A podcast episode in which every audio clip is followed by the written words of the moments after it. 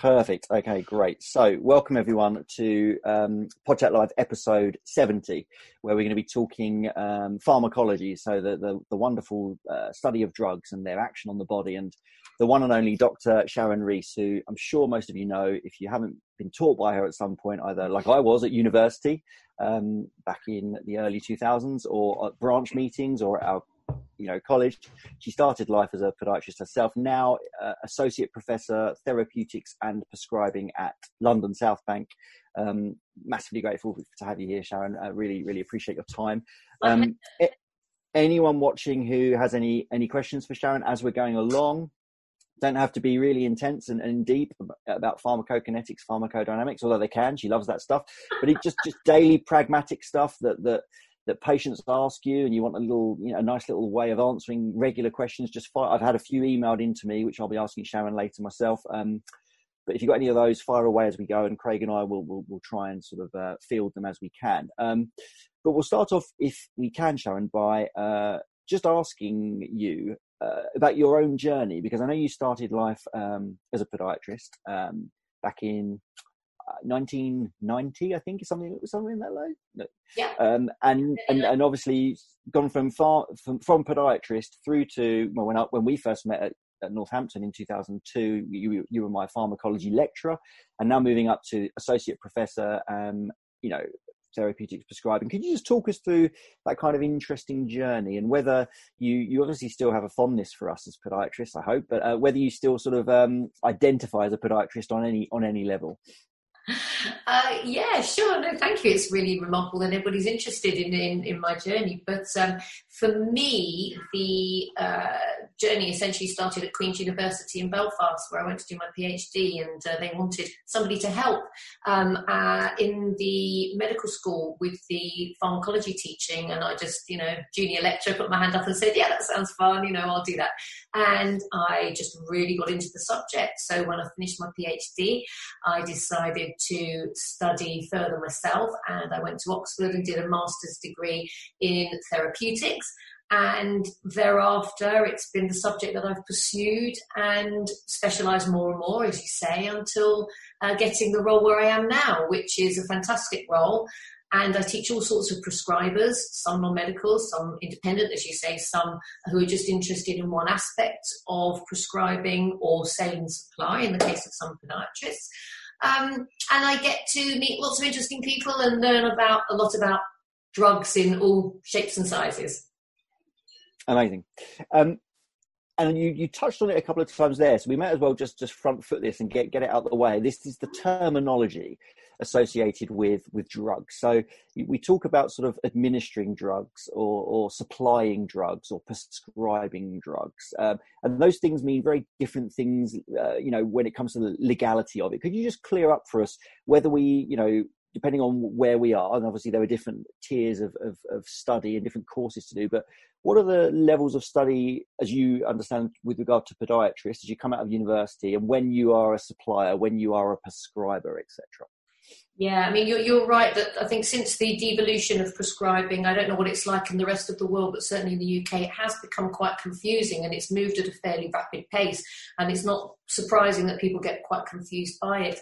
Uh, when, after a certain period of time, I'm not sure when the extended list of sale and supply happened, but would have been sometime in the 90s, I think, that anybody that qualified after a certain year, I'm not sure exactly what that year is, they had what was called extended access and supply to a, a list, a formulary of restricted drugs. And those were the uh, amoxicillin, the erythromycin, the fluclox were the antibiotics on that, and codeine, dihydrocodeine, and uh, cocodamol um, for the opioids. And obviously, some of these are really serious drug groups that are the subject of uh, global uh, issues. So even a sale and supply still very very important that we everybody gets it right in terms of safe prescribing of those so after a certain time people would have had that other people would have gone on to access this extended list via further studies that could have been a master's in surgery that might be have gone down the surgical route um, and been granted that when you're annotated as a surgeon, for example, that would be another route to getting it. Other people who qualified before that time might have done some further study. And there are more recently, there are about five different courses that people go, can go on um, at certain universities around the country to gain that saline supply if they want access to those drugs. So though that was the basics, people that qualified before that time might just have local anaesthetics, but that also includes depomedrone, so they do have access to steroid as well. If you've got access to local anaesthetic, you've got access to steroid, which some people don't know. I don't know if that's common knowledge or not, but sometimes people ask me about that. And then other people would have gone on to do a six month postgraduate course and become an independent prescriber, in which case they've got access to the whole formulary. Amazing. Yeah, and you're absolutely right. Some of the questions that came in were, were sort of around people, even podiatrists, qualified podiatrists, not being entirely sure exactly what they had access to, what they were allowed to, to keep, what they were allowed to supply. Um, people inappropriately saying we can prescribe amoxicillin, flucloxacillin, and the word prescribe really not really not applicable or appropriate there. You are you are supplying it, not not prescribing it, unless you go on and do that and the process would be would be that if you have access to that list, you whether it's from the hospital pharmacy, if you're NHS, or whether privately, you will go to a supplier. It might be your local pharmacist if you're in private practice. You will say, right, I want three full courses of flucloxacillin to be given 500 mg four times a day for seven days. You take away those packages of flucloxacillin after paying for them.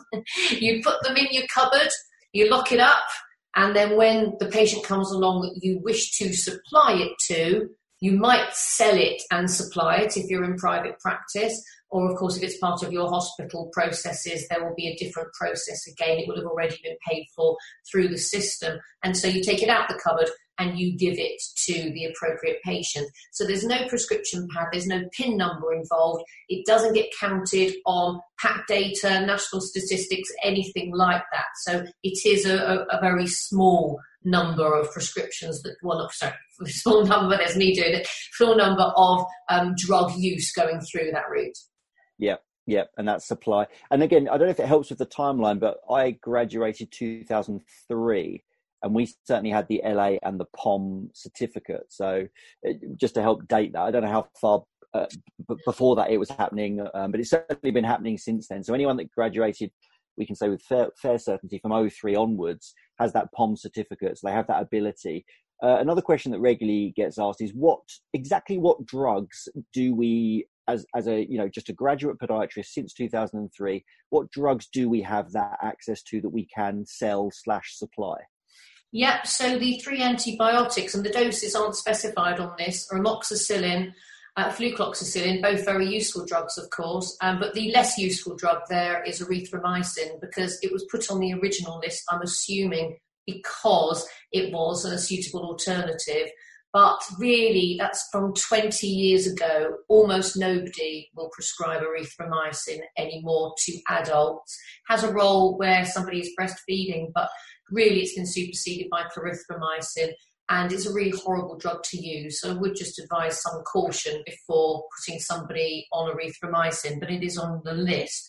Uh, the other oral drugs that are on the list are cocodamol, no specified dose, co-dydramol, 10 in 500, so that's 10 milligrams of um, uh, dihydrocodeine and 500 paracetamol, and just pure codeine phosphate.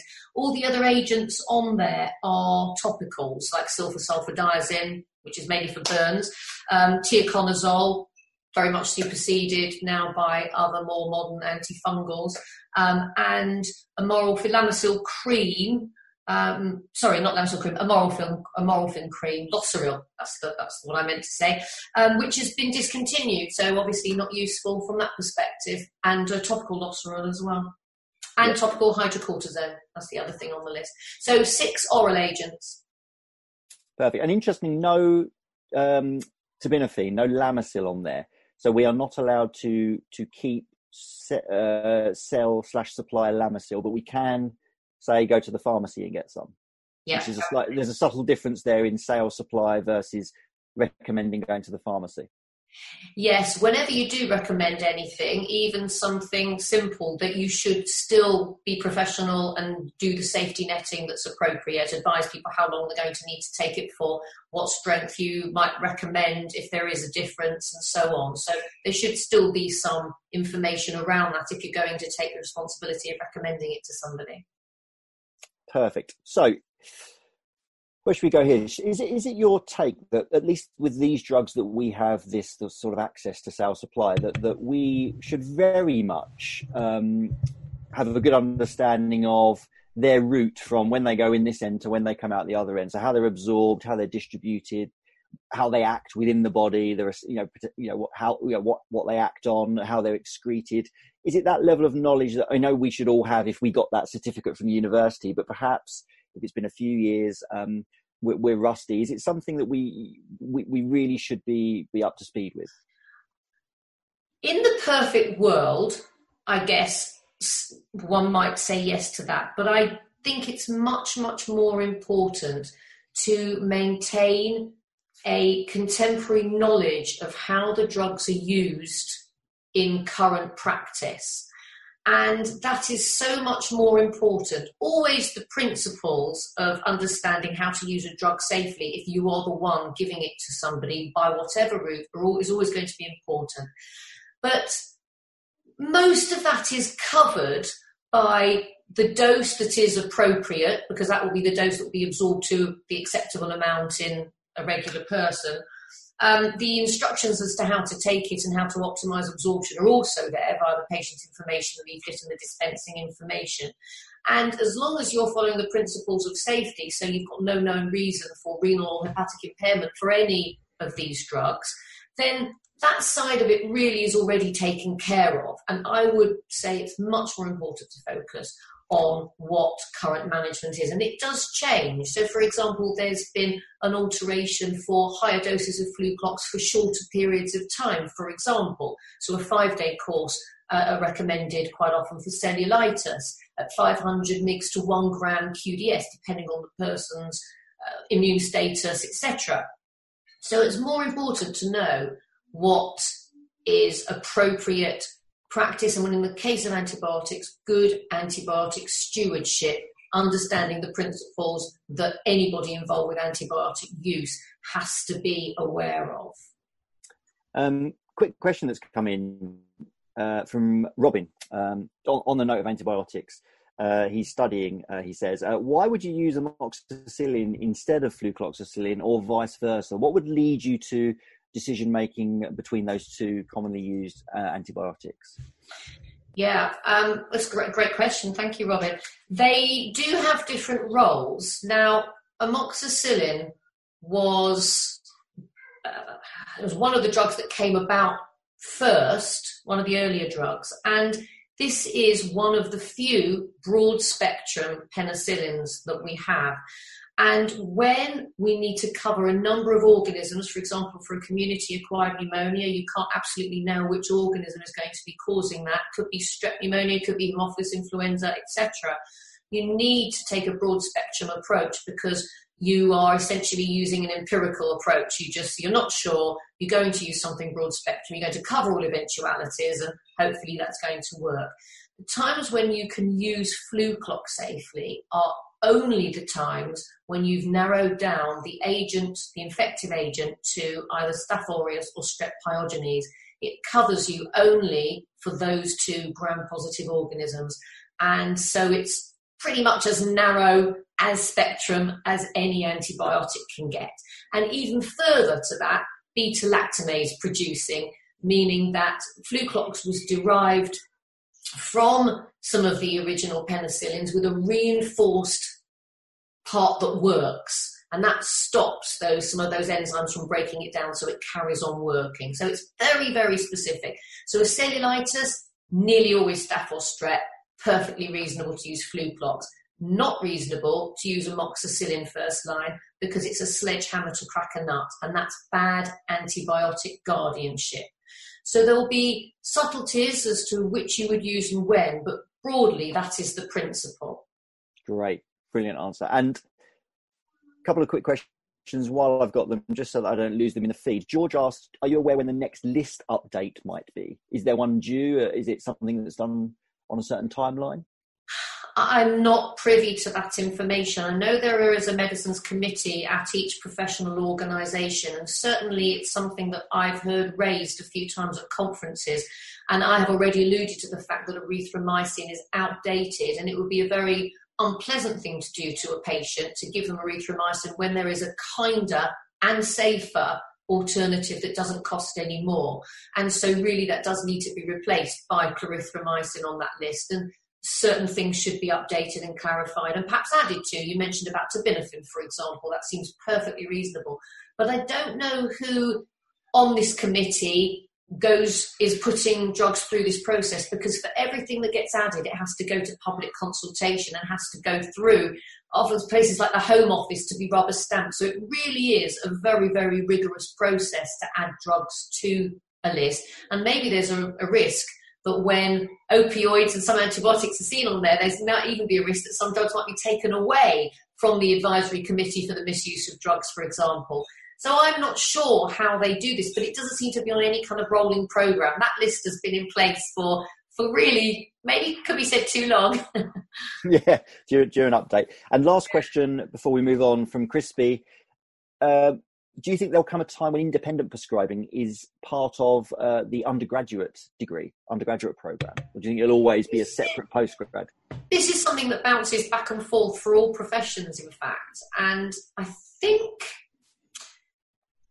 if there were appropriate changes to bolster all the different courses, I think that maybe at some point that will happen. I know that the term that's being bandied around now is prescribing ready, and nurses going through their new apprenticeship processes and the new courses aim to have nurses just that prescribing ready. So they are able to, for example, prescribe paracetamol, ibuprofen, certain things that they're going to use routinely, a lot of the dressings, routinely in the practice that they will need. And that's a common sense approach, and I think that's perfectly reasonable. I think there is an issue when you think about the five year medical degree. We used to let medics come out and prescribe straight away, but now we don't and haven't done for quite some time. They have to do the prescribing um, assessment, which is a two part exam through their foundation years before they are able to access prescriptions in all the areas that they will eventually be able to prescribe in. And that shows you the complexity of an, accountability related to the process. So I think if things change, maybe the course gets longer, the teaching changes, the assessment changes, then there could be some level of that. But full independent prescribing, it's a big ask. Yeah, particularly if doctors aren't aren't leaving university with that with that um, too many errors, too many mistakes, yeah. too many deaths. Yeah, which is which is a big deal. Um, great. I don't think there's any other questions on there. Just a little, a lovely comment from uh, Adrienne, who's a third year Northampton student, who says she's loving this for exam revision. So that's nice. Hopefully, her exams are still going ahead. I, I, I, I'm assuming universities are still having their exams. Yeah, they're just putting them online instead. Just putting them online. No escape, uh, sadly, Adrienne. But yeah. Um, so we talked. I think we've talked about enough about POM, about the list of POMs, the sales supply. We talked uh, a little bit at the start about the other drugs that, as, as graduating podiatrists uh, or graduate podiatrists, we have access to, which is the local anaesthetics and, as you said, depomedrone as well. So, could we just speak to those a bit? I'm guessing that with all of the branch meetings you do and the CPD you do, the, the biggest question that you get asked about LA is probably things like which ones we have available to us, what are the maximum safe doses. If we could just uh, go over that kind of basic, because we do, we certainly have people, students watching, which I think will, definitely find that useful. Yeah, yeah, yeah, certainly. Um, so the uh, the traditional local anaesthetics, of course, were um, your lidocaine or pivocaine, um, bupivacaine and plain solutions originally only without adrenaline allowed. But with the more recent lists that are associated with people that have qualified over the last few decades, as again, I don't know the exact date, then some non-plain solutions for bupivacaine, so adrenaline is allowed with bupivacaine and with lidocaine on that list. And also the two, I say newer, they're from 2000 onwards, which that's 20 years ago, uh, um, and levobupivacaine are also on that list now as well. And anybody that's got a local anaesthetic certificate also has now um, adrenaline on that list so that were the worst case scenario to happen and an anaphylactic reaction occurred, you can rescue your patient. So everybody should have that drawn up and ready to go on their tables when they do any surgeries. Um, but also depomedrone on its own, not with lidocaine, just depomedrone on its own comes as part of that package, which means that you don't have to go through patient group directions or be a prescriber or anything in order to access and administer depomedrone as part of musculoskeletal clinics. Now, just being able to access the drug doesn't mean you're safe to inject it. Most, well, any any normal professional will go on a course to look at how to do that part safely. But the actual access to the drug is available if you have a local anaesthetic certificate. Perfect. So a podiatrist sort of working as, as, as the phrase goes to, to, the top of their license, so to speak. Um, it's, it's, a real exciting time. Well, it has been for some years, isn't it? That you know, the real sort of ability to, like you say, sell, supply, administer a real wide range of drugs for a real, real wide range of conditions, as long as we are, as we say, going on the appropriate courses, making sure our skills are up to date, making sure we've done, in the case of injections, enough mentored injections, um, and keeping our knowledge up to date. It's um, it, it's pretty impressive the list that we've got available to us, isn't it? Well, I, I think it's a working list, and it can enhance practice. There has to be a level of confidence. Uh, uh, with use of drugs, and that only comes, I think, with advanced skills, with a certain amount of clinical knowledge behind you, and the regular updating that is so important for any professional for their own um, practice to know that they're doing it right. That that's the cornerstone, I think, for this. Yeah. So on that note, the the the, the, the general clinician that we just talked about what are some of the must know the must know basics you know the pharmacology gems the real sound bites that if you could say right commit you know commit to maybe these three to five like little little gems here and you're you're in a good place uh, does such a thing exist uh, i'm not sure that it does but gem number one would be to reiterate what I've already said, would be to use the amazing resources that we now all have at our fingertips to remain updated with current practice. So, for example, the number of people I speak to, this is all professions, not just podiatrists, but I talk about the clinical knowledge summaries, for example, and I say to people, you know, you can just Google CKS, clinical knowledge summaries, gout, CKS, plantar fasciitis, CKS, whatever, and you will get the most up to date information immediately from assessment to diagnosis to management, pharmacological and non pharmacological. And so it seems criminal not to use such resources to maintain your professional knowledge. We were talking about use of antibiotics. Public Health England, of course, give uh, appropriate and brilliant advice on a number of different areas, but they produce up to date tables of every single common condition and a summary of all the antibiotic approaches you will need. So to not know that that's online they're available to help you and you're using those antibiotics would be wrong. So, a point of safety, I think, is the first gem to always start from. And then I would say two to three other areas whenever we're thinking about giving a drug by whatever route to another person, the consideration is right, well, this is my first line drug that I want to give you, and that's the right thing, it's the right evidence based approach. Is it safe now to give it to you? And then there are two branches to that. What conditions does the person have that might make it unsafe to use or may need modifying? So, with the, with the dose that you give, that could be renal impairment, that could be a comorbidity like a heart problem. Um, and what drugs are the person on that might make it unsafe. It might affect their existing drugs or might mean that my drug is more effective or less effective that I'm introducing to the mix. So those principles, if observed, allow for a safe approach. And above all else, that is they are the gems that you need to know to be a safe and confident practitioner. The word safe said a lot there, and I think that's an important an important one to to reiterate, isn't it? Um, a question just come in from Sean. Um, over in Ireland. Hi, Sean. Hope you're well. Uh, why, as podiatrists, can we not use a mixture of steroid and LA, such as Kenalog? Physios can, but we cannot.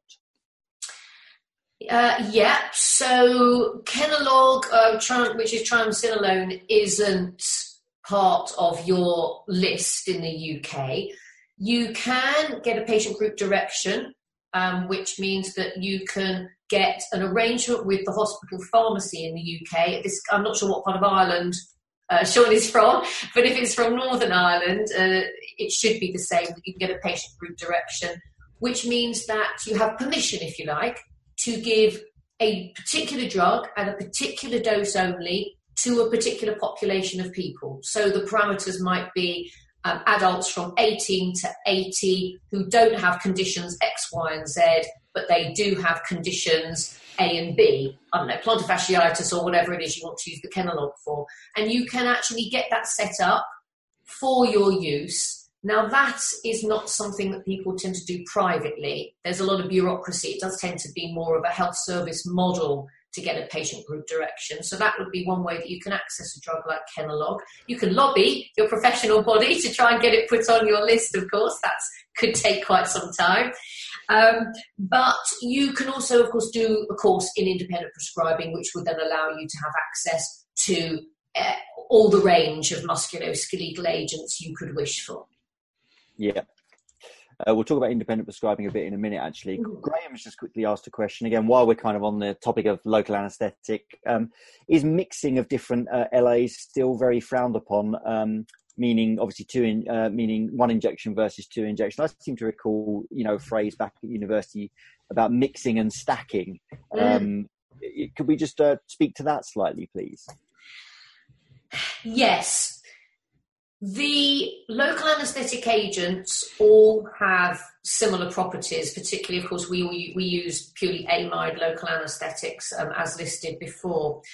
And the maximum safe dosages for each of them individually are just that for them individually. So when you talk about stacking, we can't take it that once we reach the maximum for, say, bupivacaine, well, we can then go and start again to reach the maximum on the lidocaine because they're essentially very, very similar drugs.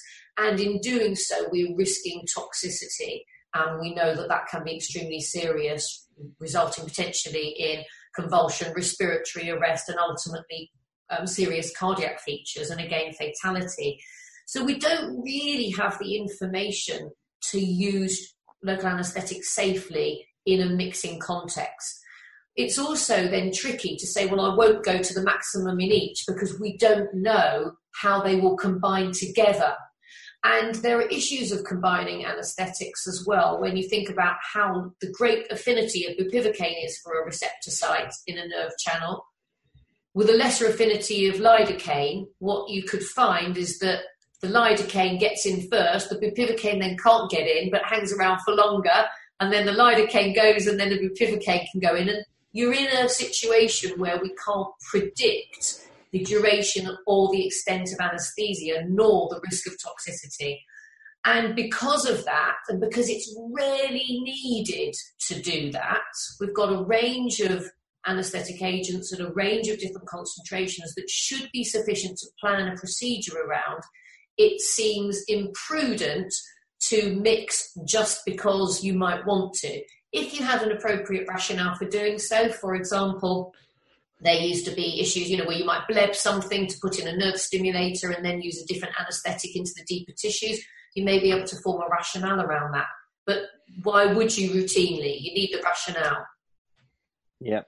And just to um, well, just to piggyback off the combination question, um, I know this is a question you get asked a lot when it comes to corticosteroids, uh, injectables and topicals um, at the same time. Uh, can we just talk to that? Oh, are you thinking of non-steroidal anti-inflammatory? Yeah, yeah. Yes. Now, over the last 20 or so years, we've seen a massive change in the way that we use non-steroidal anti-inflammatory drugs. Used to be very common to use very high doses for short and sometimes long periods of time for ibuprofen. We used to give it 400 mg four times a day, no problem at all. And everything changed when it was discovered that high doses of ibuprofen and drugs like Voltarol, diclofenac, ha- had in some populations and a small risk for all of us, a cardiovascular risk. And that meant we revisited the way that we use non-steroidal agents. And at the same time, it became very frowned upon to use more than one non-steroidal at any one time. So the guideline, the guidelines at the moment say no more than one unless the benefit outweighs the risk, and that includes somebody on a non-steroidal as a plate antiplatelet drug. So somebody might be on 75, 150 mgs of aspirin for their uh, heart condition. We are not supposed to layer on more ibuprofen or naproxen unless there is a very good reason to do so. And the same goes for topicals because we don't have the evidence base to say whether it's safe or not. We do know that topical non-steroidals are absorbed. We can prove that when you put them on a finger or an elbow somewhere that's relatively close, tissue close to the bone, that the drug does get into the joint capsule. So it is absorbed into deeper tissues, it is taken up vascularly, and therefore you are still more likely to have gut bleed, renal impairment, potentially asthma attack, and all of those things have happened with topical use. Less likely because we don't get the same peak blood concentrations, but they can still happen. So for the moment, we don't have the evidence base to support dual use of any two via any formulation. So generally speaking, for safety, it's one or the other. Um, that doesn't mean patients won't get stuff themselves over the counter, of course, and uh, uh, and use them themselves without appreciating that. But we shouldn't advise it. Great. Just realised I could totally fluff that question and asked about the steroids when it was on non-steroids. This is the, this is, no, that's okay. this is the problem when you go live. Um, so there haven't been any questions on that, so I'll move on, but I'll keep an eye on the questions anyway. Um, I'll move on to sort of again pragmatic things in clinic. So in our musculoskeletal clinics, we're very much told uh, or advised or guided towards when we're taking a history to check for things like quinolones because of their interlinkages with tendinopathy and tendon rupture. Um, I'm sure there are, there are you know other drugs that that, that will have influences or, or, effects on on various tissues and you know even if we're not prescribers think we should probably be aware of could we i think most of us the quinolones is probably the easy one that everyone says oh yeah someone was on you know ciprofloxacin and they've now got an achilles tendon problem there might be a link there are there any other drugs that we need to be mindful of that should make our ears prick up when we're taking a history and someone lists certain drugs in in our clinics it's a tough question actually, because a lot of drugs, very common side effect would be arthralgia, myalgia. Very few drugs um, uh, can do something as dramatic as cause tendon rupture. Um, so the quinolones probably do stand out in that regard, and there's a blue box in the BNF accordingly um, with, with, the warning about that. Um, I mean, but commonly used drugs such as statins, of course, cause a number of different musculoskeletal symptoms they tend to be a bit more nebulous and a bit more general rather than something as specific as perhaps what people might walk into your clinic with. But can they exacerbate something existing? Maybe so. Um, so I can't think of anything really the top, from the top of my head that would be red flag drugs that could cause something um, like a, an Achilles tendinopathy or, anything that specific. Yeah, that's good. That's an answer in itself. It's good to know as long as we check for the, the quinolones. But like you say, myalgia, arthralgia, if we're in an MSK clinic, they're pro- probably presenting with, well, maybe presenting with those things anyway, right? So um, it's good to know there are no other red flags. A um, couple of other questions that were asked, um, of, you know, put to me to ask of you. Um, questions, these are things that people, when they're sitting in clinic and making some small talk, they, they regularly get asked and they'd love they'd love your take on how to best answer these, you know, succinctly, concisely, accurately as well. The first one, patients saying to them, "Oh, I've been told to take a drug with after food, or sometimes I've been told to take a drug before food or on an empty stomach." Um, and they often then ask the podiatrist, "Why would the doctor ask me to do this? And what's what's the worst that can happen if I don't?" Uh, is there a lovely little uh, sort of answer we could give to that? Well, those, those advice, those sorts of advice, the labels, the dispensing labels that drugs come with are based around the bioavailability of the drug. So we just want the drug to get into the body at the effective dose. But also, if, as is something like your aspirin, if you don't take it with food. Obviously, it belongs to the non-steroidal anti-inflammatory family. It's very rarely associated with tummy upsets, but if you just take it with a cup of tea, then you are risking causing problems where none needed to happen. So by following the rules, they are there to protect your yourself from the drug, but also to get the maximum effect from the drug. So it's a win-win if you follow the instructions.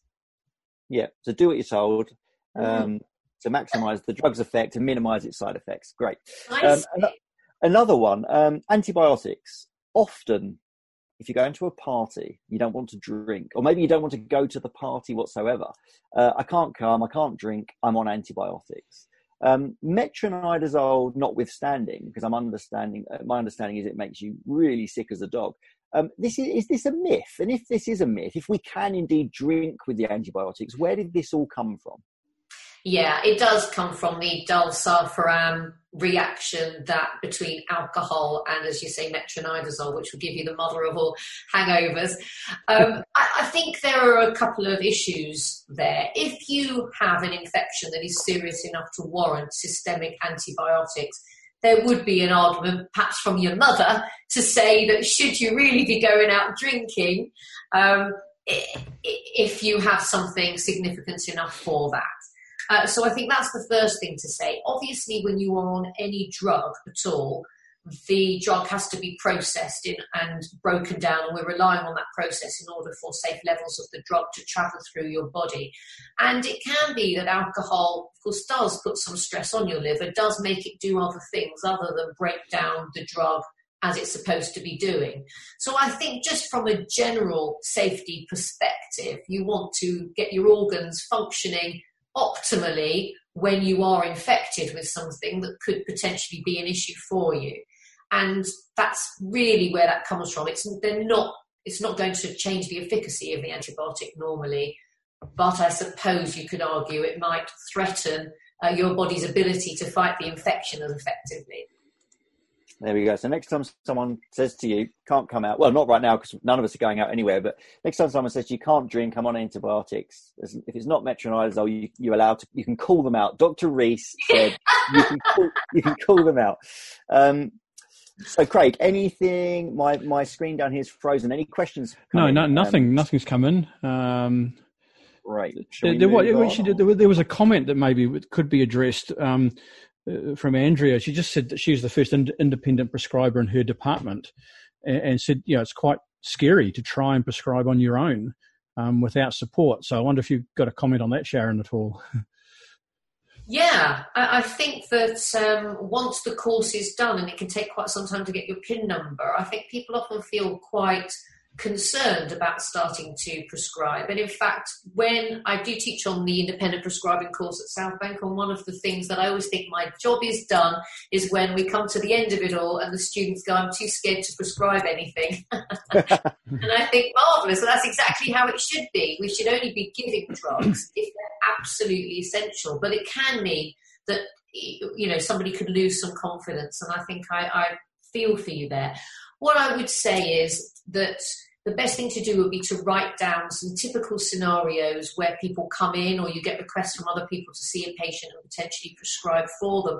Think about what those common scenarios would be in advance and think about what will your response be and what will be the nugget of drugs, the initially probably quite restricted list that you're likely to be prescribing from. And then take those scenarios and think okay well i've got this patient they're this age they've got this they've got no, they're on no other drugs they're perfectly fit and well well i would definitely give them a course of x.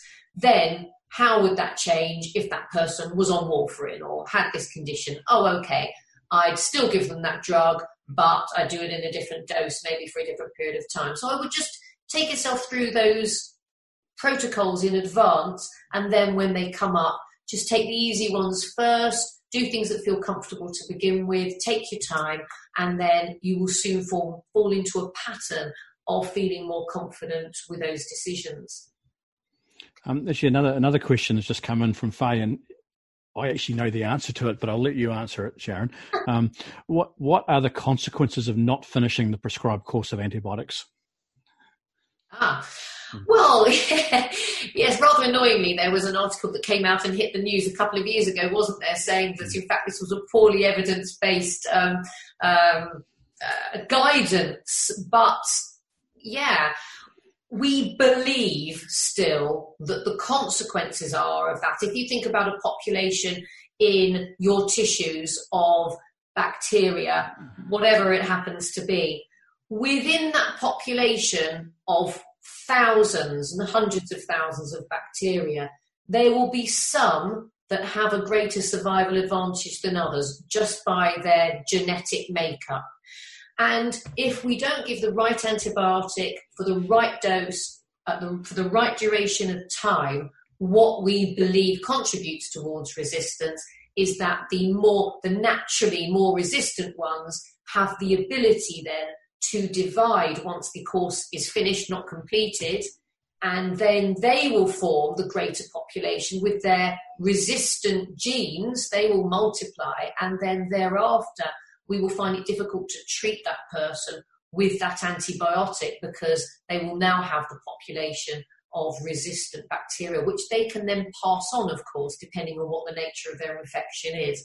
So we believe this contributes to antimicrobial resistance, which is a huge global problem, and we're trying to do everything we can to limit the growth of this. And hence, we advise everybody to take the course as directed and to complete it. Great, thanks, thanks, Sharon. Uh, um, once again, this, do this what you're told. Oh. It all comes back to that. Yeah, so I was just going to say this is a perfect example of why you should leave answering questions to the experts. Even though I knew the answer to that question, I could not have answered it remotely as well as as that. um, but it, but again, it, it just bring, conjures up those stories you read in places like Time magazine and and about the antibiotic resistance, especially in some countries where the use of antibiotics is not as well regulated. And you know, you, you obviously you do read those horror stories.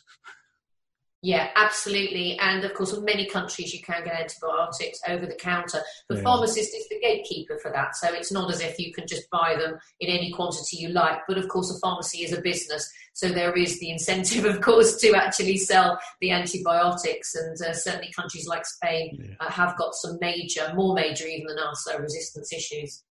Well, I think uh, in some, I think in some countries, you know, the public are buying antibiotics over the counter for viral infections, and then they wonder why there's this antibiotic resistance problem developing. You know, it's yeah, well, there um, is that as well, of course. Yeah. Now, Faye's just posted a follow up question to that. Um, can this happen just after a single course?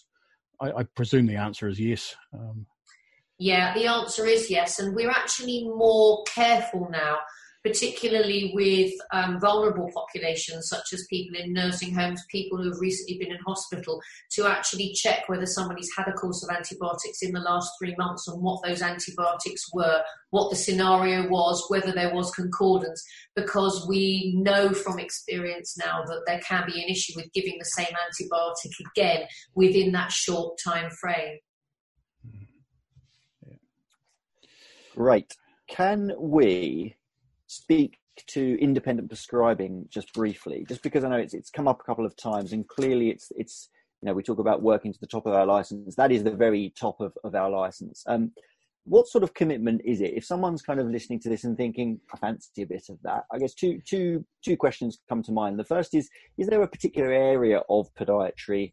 Where it would be more more suitable, more more needed. I'm thinking surgery versus diabetes versus pediatrics versus sports. Um, and secondly, if someone's thinking, yeah, I'm really going to look into that, what, what sort of commitment are we looking at here? What sort of length of course is it? I'm guessing it's fairly intense and examined, and and um, and uh, is it distance learning? I'm guessing not. It's contact time. Just uh, a bit about that. Uh, I'm guessing it's is it similar all across the country? You said you do it at, at South Bank, but it's probably done five, six places. It's, yes, it's, it's actually a very, very popular course. I mean, the nurses have driven this forward. They're an absolute juggernaut. I think there's over 60,000 prescribing nurses now. The pharmacists are coming up fast. There's still only about 4,000, but they're, they're moving up fast, where there's only a trickle of allied health professionals.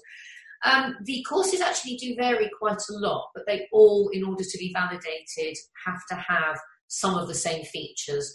Uh, however they are taught. So the Open University do do Um, one is distance learning. Um, I'm not sure if there are seminars and some face to face as well, but there are a variety of models as to how you can do this. It's usually six months. Some do a three month talk part and then a placement part for three months, so it's still overall six months. So there are a certain um, certain criteria for the commitment, as you say, over the six months. You need to have somebody who can mentor you. Now, until recently, that had to be a doctor, but now it can be somebody with the right experience who is an independent prescriber. Could be a consultant nurse, could be a podiatric surgeon. Uh, that so there is a little bit more flexibility now, which is quite helpful because some people saw that as a barrier that there wasn't a friendly GP or an orthopedic surgeon or somebody that could take them on. So you need to have somebody to do your placement hours with. That's usually around 90 hours uh, for that. And you write up a portfolio of the competencies that are given by the professional bodies. So the universities don't write the competencies. So that could be using blood tests in order to support the dose of a drug. You know, so there's there's all of these. There's over 100 competencies that you have to write up as part of this portfolio.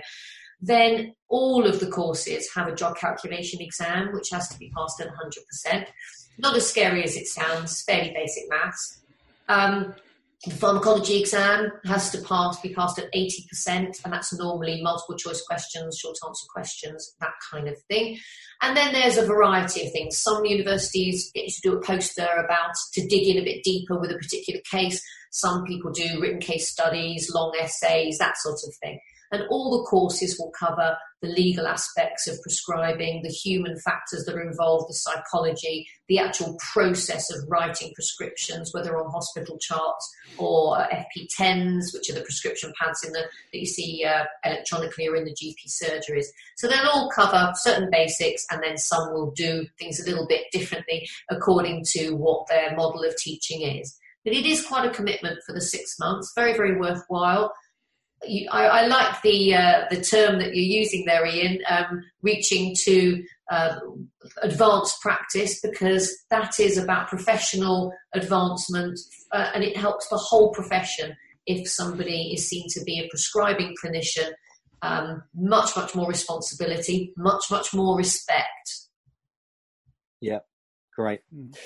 Um, just want to quickly talk about the the pharmacology Bible, if that's what it's still called, the BNF. Um, and I want to use myself as an example because, uh, as we were talking about just briefly before we went live, I'm sure it was you that said this to me when we were at Northampton back in back however many years ago. I won't say how many. I don't want. To, I don't want to age us, but said, I remember you saying to me, "Don't buy, don't buy a BNF. Go to the the pharmacy, the window, the pharmacy window at Northampton General." And, and ask them for an old one because they, they bring out a new one every six months and the old ones just get put in a room at the back and they'll give you one. And the BNF, I, I just dug around on my shelf behind here before we went live and I found it. And here she is, number 43, uh, March, March 2002. Now we are on number, what one have you got there? 77, 78? Yeah, 78 just have a look at the thickness of them here, uh, just how they differ. Uh, I just think this is a beautiful example of just how dangerous it would be for me to think, oh, I need to quickly check something and, and pull this bad boy off of my shelf. Um, um, could we just talk about how people best access this information now? It's, it's 2020, so we don't probably need to, I guess, knock on the pharmacy window and ask for a book. Uh, we just open our laptops. But um, what information's out there for people to keep really, really on top of this stuff? Yeah, this comes back to using an evidence based approach, which is the first cornerstone of professional practice, isn't it? Whether it be in prescribing or otherwise. The BNF obviously is still produced and widely used, um, still coming out twice a year, getting ever thicker, as you can see from that massive changes to the BNF apart from the number of drugs that are in it, but how the information is packaged and used to optimize all of the uh, prescribing issues that there might be. So it's massively improved since then. The cost of this one is fifty nine ninety five. I'd like be interested to know what cost is on the back of your one there. Um, Let's have a look. Let's see. Doesn't have it on there, but I, you know, uh, I, I, I can't imagine it would have been sixty pounds. It's tiny. Probably twenty four ninety nine or something like that. Yeah, so yeah. It, it, it is really important to use the BNF for any prescribing decision, as well as some of the other sources we discussed.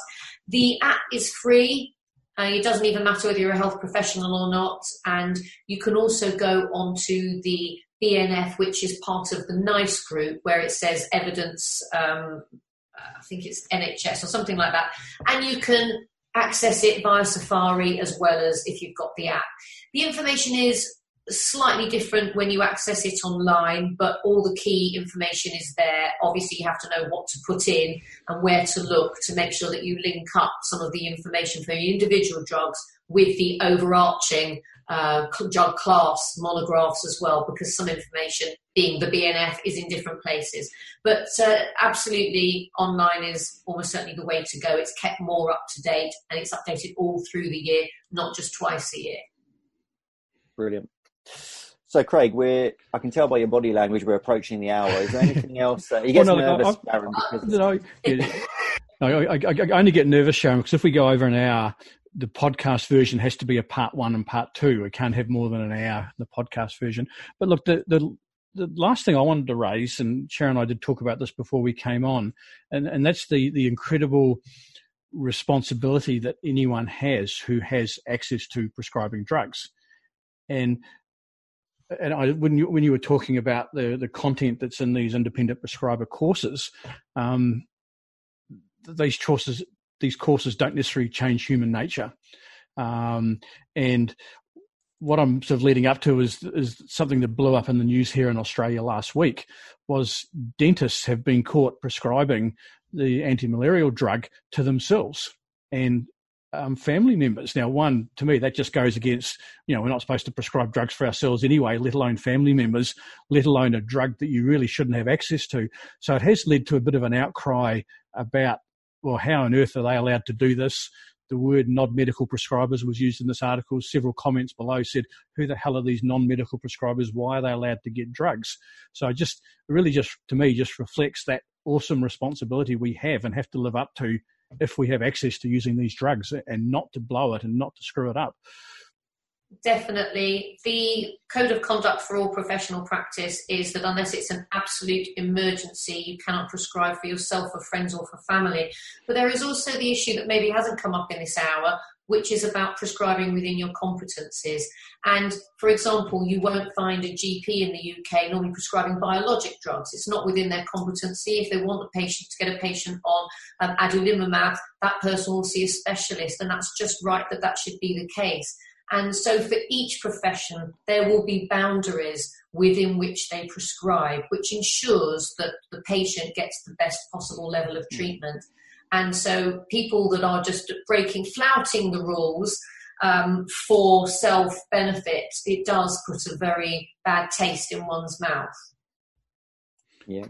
And, and, and will, will lead to regulations that will affect every, all of us, which is, uh, you know. Um, so before we go, Craig, mm. it hasn't skipped my attention. It's your birthday today as well, isn't oh. it? And the reason I know this is because Craig's Craig's birthday is the same day as my wedding anniversary. Complete coincidence. so it's very easy to very easy to remember. And obviously it's April the first, which isn't here yet, but it is tomorrow morning. So obviously happy birthday, Craig. You look thank, incredible. Thank you. Uh, you. look incredible for 90 years old. I don't know how you do it. Uh, you just keep oh. going. Um, but yeah, happy birthday. And um, thank and, you for agreeing to do an episode and, happy wedding Sharon. anniversary for tomorrow. yeah. Um, actually, we one more. We've got a really exciting one planned. We're we may even, you know, haven't decided whether we're going to go to the lounge or the kitchen yet. We, are going to just see how the mood takes us. Actually, one one more thing before we go. I just noticed no one has made a comment about our bookcases. Hey. Right. Disgusted. And mine's real, by the way, I should say. Yeah, mine is. anyway, look, th- thanks so much, Sharon. It's actually been really, really helpful, and and um, I'm sure everyone yeah, got really something good. out of it. A lot, again, as per usual, a lot of people have just joined in the last five, ten minutes. If you come back in 10 minutes, Facebook will have the full video. It'll be up on YouTube later on today. Um, so, again, thanks um, so much, Sharon. It's been really good. Thanks, Sharon. My pleasure. Thank you for inviting me.